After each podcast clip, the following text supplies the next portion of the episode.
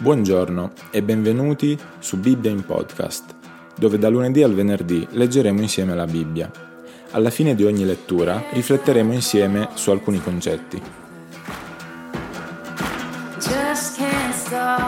Seconda Corinzi capitolo 9 Quanto alla sovvenzione destinata ai santi, è superfluo che io ve ne scriva, perché conosco la prontezza dell'animo vostro, per la quale mi vanto di voi presso i Macedoni, dicendo che la Caia è pronta fin dall'anno scorso, e il vostro zelo ne ha stimolati moltissimi.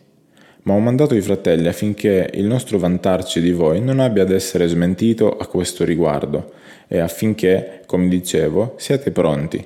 Non vorrei che, venendo con me dei Macedoni e non vedendovi pronti, noi, per non dire voi, abbiamo a vergognarci di questa nostra fiducia e vanto. Perciò ho ritenuto necessario esortare i fratelli a venire da voi prima di me, per preparare in anticipo la vostra offerta già promessa affinché essa sia pronta come offerta di generosità e non di avarizia. Ora dico questo, chi semena scarsamente mieterà altresì scarsamente, e chi semena abbondantemente mieterà altresì abbondantemente. Dia ciascuno come ha deliberato in cuor suo, non di malavoglia né per forza, perché Dio ama un donatore gioioso.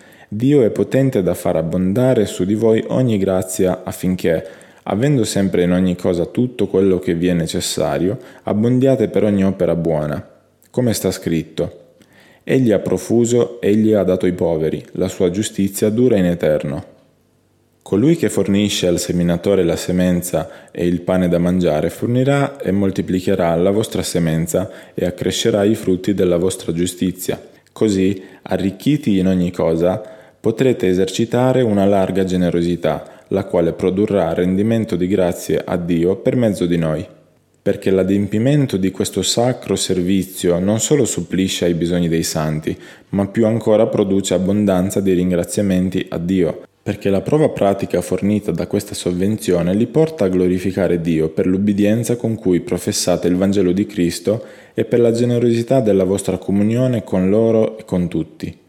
Essi pregano per voi, perché vi amano a causa della grazia sovrabbondante che Dio vi ha concessa Ringraziato sia Dio per il suo dono ineffabile.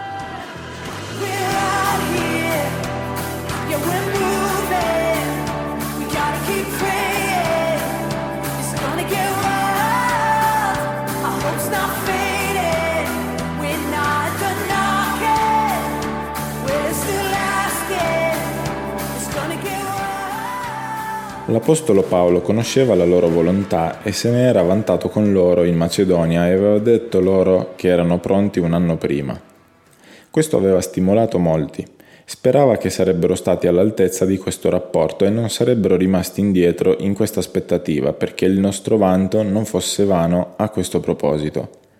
Per incoraggiarli a dare e a portare a termine ciò che si erano proposti, parla della benedizione. Chi semina con parsimonia mieterà anche con parsimonia, e chi semina generosamente mieterà anche generosamente. C'è dunque la benedizione secondo la fedeltà in questo ministero. Come in ogni altro ministero fedele non è dimenticato da Dio. Il dare non deve essere a malincuore o per necessità, poiché Dio ama un donatore allegro. Dio stesso si diletta nel dare, Nell'amore infinito ha dato il suo figlio unigenito e si compiace di quanti lo imitano nelle sue vie. Non c'è costrizione nel dare se non la costrizione del suo amore. E Dio può far abbondare in voi ogni grazia affinché, avendo sempre ogni sufficienza in ogni cosa, abbondiate in ogni opera buona. Un tale ministero amorevole non è un servizio non remunerativo, egli è capace di supplire a quanti, per amore, soccorrono i bisogni dei fratelli poveri, sofferenti e afflitti. L'Apostolo mostra che il ringraziamento a Dio sarebbe il risultato del loro amorevole ministero nel dare.